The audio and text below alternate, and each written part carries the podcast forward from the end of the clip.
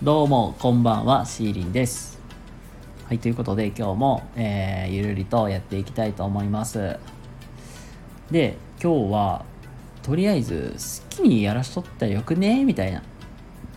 ふざけたテーマでスタートしたいと思います。はい、えっ、ー、と、なんか、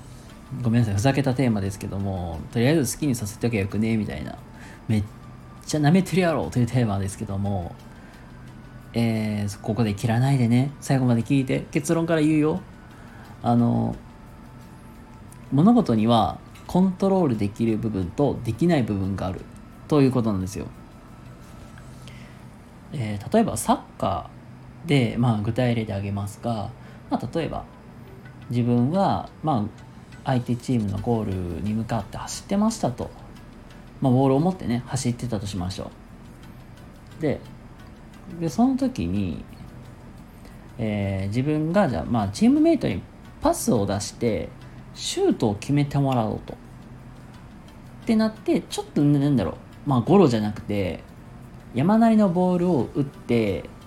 このままなんかチームメイトがダイレクトボレー打つんちゃうかっていうまあっていう思いきやそのダイレクトボレーが外れてしまったっていう。でそれでカウンターを受けたとしましょう。なんかすっげえなんだろう。えー、分かる人には分かるかもしれないですけども、まあ、要するに、まあ、自分が出したパスがでシュート打ってもらおうとしてもらったけどそのチームメイトがシュートを決めれなかったってことをまあ言いたいんですけどもでこの時にあの自分があのシュートなんかシュートを打てるようになんかもっともっとなんか工夫できたんちゃうかっていうなんかでそういう考え方をするっていうのは違うってことなんですよ。まあ、このシュートを打つ段階ではもう言うたらそのシュートを打つそのチームメイトの課題になっている。でなのでここで言うてるのは課題をきっちりと分けておく自分ができるところと相手ができるところと分けておく必要があるっていうことなんですよ。で要するに何が言いたいかっていうと、まあ、自分がコントロール下に置けない部分まで一緒考える必要はないよってことなんですよ。でなんかリアルの世界でなんか、まあ、仕事に置き換えて考えてみると、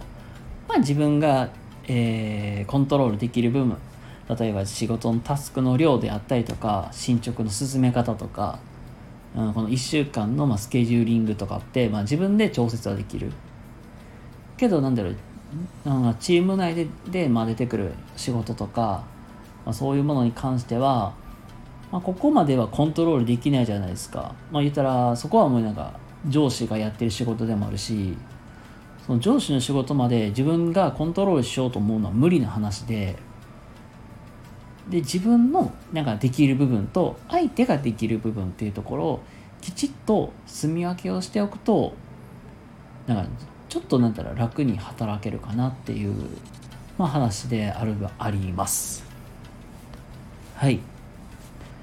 なのでなんか今日の話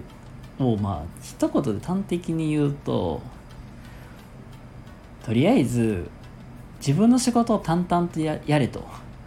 で相手は相手で好きにさせとけばいいんだよもう。ほっとけばいいんだよみたいな。まあそういうことになります。でまあなんだろう。まあ実際はまあそういう相手のことはもう相手でもうやらしときゃいいと。なので自分がまあ変に責任を負いすぎる必要はないよっていうことを、えー、今日はお話しさせていただきました。